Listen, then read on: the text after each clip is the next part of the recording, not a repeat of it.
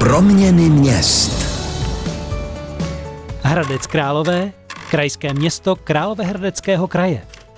1225, první písemná zmínka o Hradci jako o městě. Druhá polovina 18. století Hradec Králové se změnil na pevnostní město. 1842 založena továrna Červený na výrobu dechových hudebních nástrojů. 1864 ve městě byl postaven první klavír značky Petrov. Jak se v Hradci Králové žilo v roce 1923, o tom vám dnes budeme vyprávět společně s Pavlou Kindernajovou. Proměny měst. Rozhlasový seriál o proměnách našich měst za posledních 100 let. Skok o sto let zpátky teď uděláme s Janem Jaklem, historikem Muzea východních Čech. Jak vypadal Hradec Králové v roce 1923 a jak se tady žilo? Tak Hradec Králové na začátku 20. let byl vlastně na začátku takové nové éry, protože na konci 19. století byla zrušena vojenská pevnost, město obehnané mohutnými hradbami se najednou osvobodilo, hradby byly zbourány a nastal zde čilý stavební ruch, který právě kulminoval pak ve 20. až 30. letech. V té době byla ve městě už spousta parků. Stály i slavné stavby, jako tehdy světově unikátní městské muzeum. Nebo Gočárovo schodiště, které předběhlo vývoj architektury o celých 20 let. Lidé si po tomto schodišti zkracovali cestu od řeky Orlice na Velké náměstí, kde se v té době ještě pořádaly trhy. Jak vypadal tehdejší život ve městě, nám prozradila i historička Pavla Korytenská.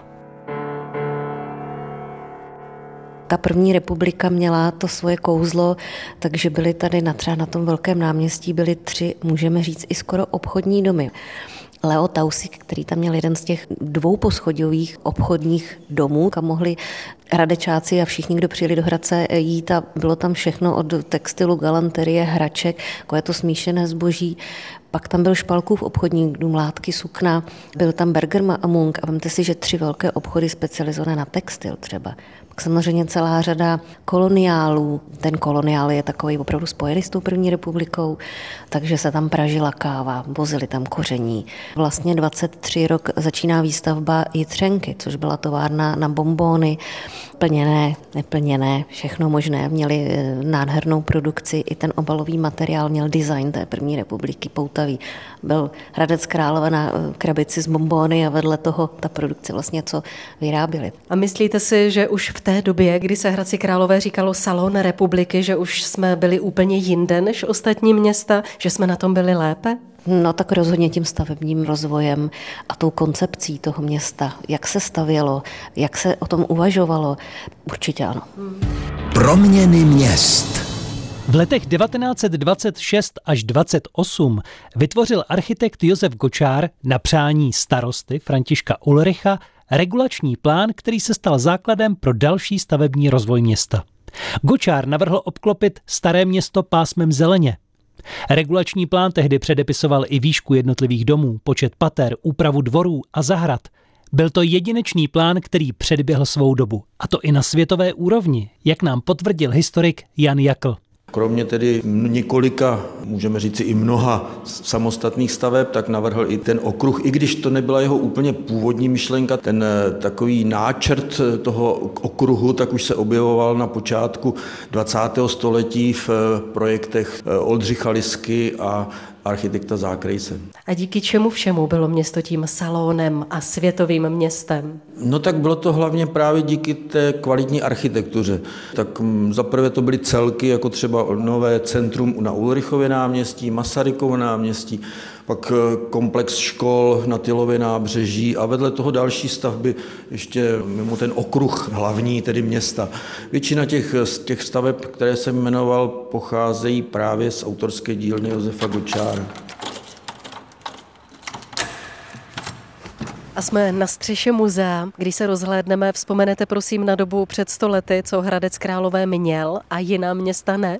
Zmíním třeba umělé vlnobytí v městských lázních. I většina škol byla na ty poměry velice kvalitní, jako zvlášť ten Josef Gočár, tak opravdu scháněl informace v zahraničí a chtěl postavit budovy, školní budovy podle těch nejnovějších poznatků, takže všechny školy vlastně měly třídy s kabinety, byly tam tělocvičny úplně automaticky a, a další, další vymoženosti, které dneska bereme jako samozřejmost, ale tenkrát to opravdu teprve začínalo. A teď už nám Patrik rozehnal nabídne další zajímavosti. Patriku?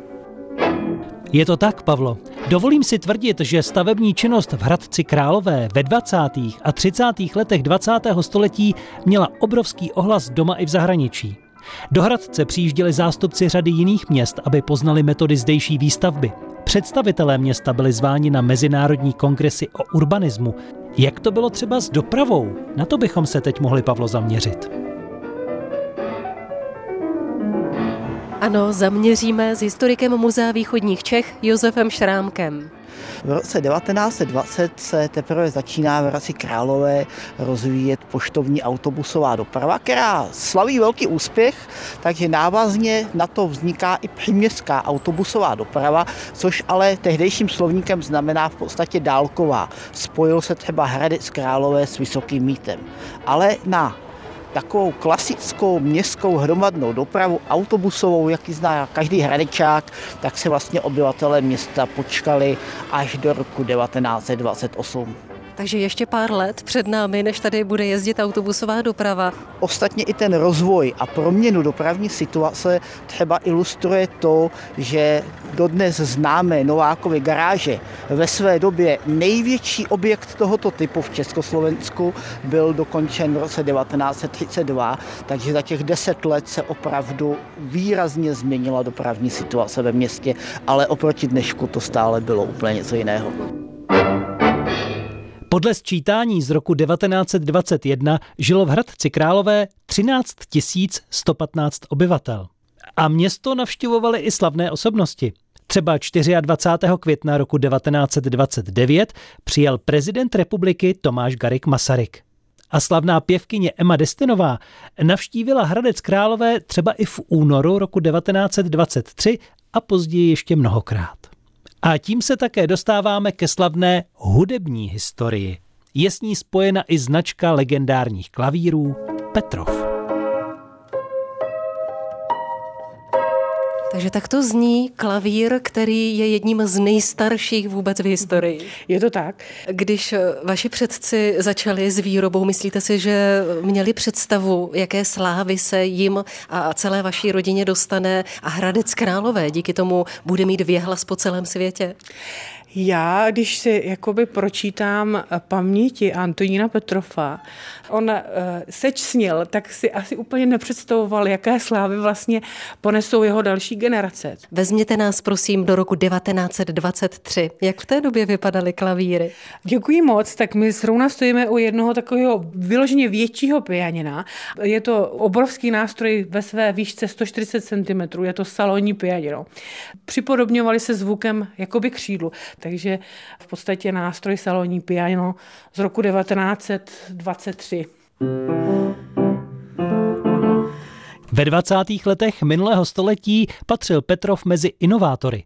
Piana se tehdy elektrifikovala a klavíry se vyvážely do mnoha zemí světa, včetně Japonska, Číny, Egypta, Austrálie, skoro stovka zemí. Petrov vyráběl ještě další kousky. Petrov dokonce stavil samohrající stroje. Takže my jsme u jednoho, takový řekla, zážitku, který Petrov postavil. A to je vlastně pianola. Takže samohrající stroj, co to znamenalo? Klavírista mohl hrát tak, jak znal akustický Petrofa, tak normálně na piano, ale když si chtěl uvolnit atmosféru, to znamená, šel si na víno nebo si zatančil s nějakou krásnou dívkou, tak tyhle nástroje se objevovaly právě v baru. Takže on si tady zapnul takhle knoflík, Zapneme, ale zkoušíme. A můžeme poslechnout.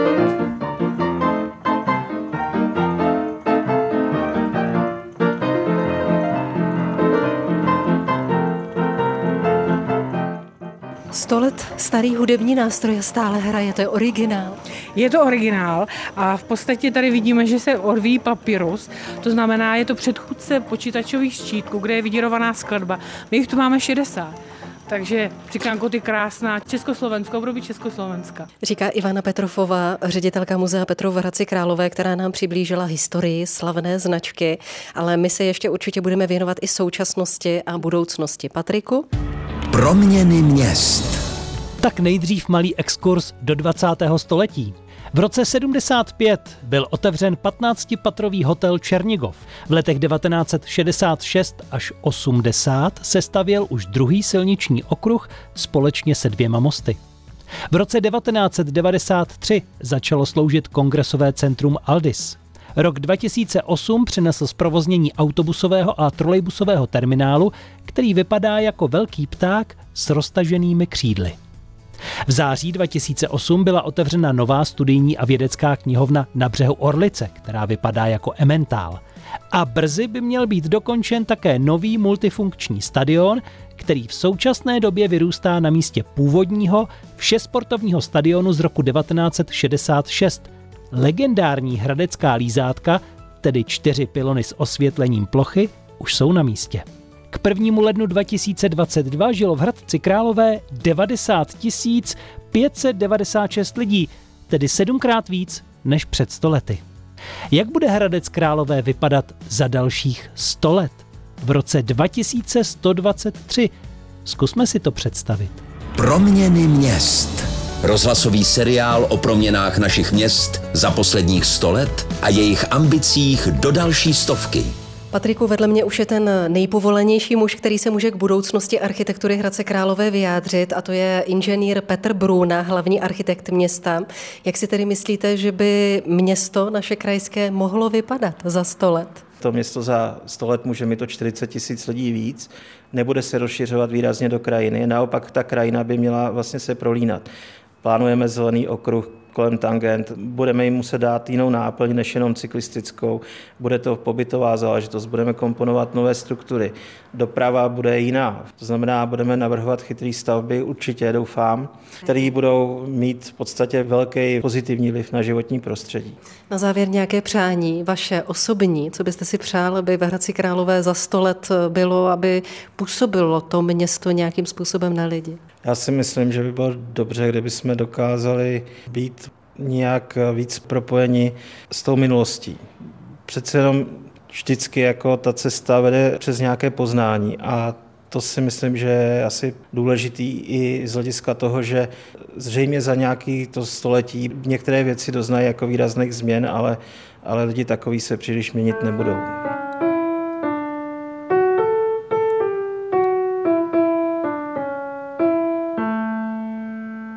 Zuzana Ceralová Petrofová se mnou u mikrofonu.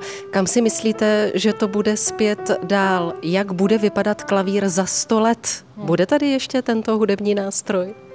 No, tak klavír tady víc než 350 let, tak já doufám, že tady ještě dalších 100 let vydrží a že ne všichni budou tak přetechnizovaní a zdigitalizovaní a, a natolik ovlivnění umělou inteligencí, že budou ještě takový, kteří si rádi sednou ke klasickému nástroji, akustickému nástroji a zahrají si pro radost. Jaké technologie budou v té době, když se pustíme do těch vizí, jak by to mohlo vypadat? Tak jak to já cítím, tak to bude propojení akustického nástroje s elektronikou, aby jsme dokázali například skládat a zapisovat hudbu přes naše nástroje, ale třeba ještě další věci, které neděláme, a tam si myslím, že to bude jako pomocník tomu akustickému nástroji, ale rozhodně se nehodláme trápit s tím, že bychom měli přebudovat naši konstrukci kvůli umělé inteligenci. Protože když si uvědomíte, že vlastně umělá inteligence za vás i bude skládat hudbu, anebo psát knížky, tak vlastně musíme nechat ten prostor pro ty kreativce. No a my ho budeme hájit, zkrátka budeme budem se o něj rvát. Hodně štěstí. Děkuji moc krát a hodně štěstí posluchačům.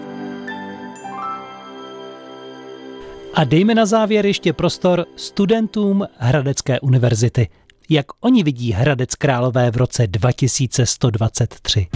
Proměny měst.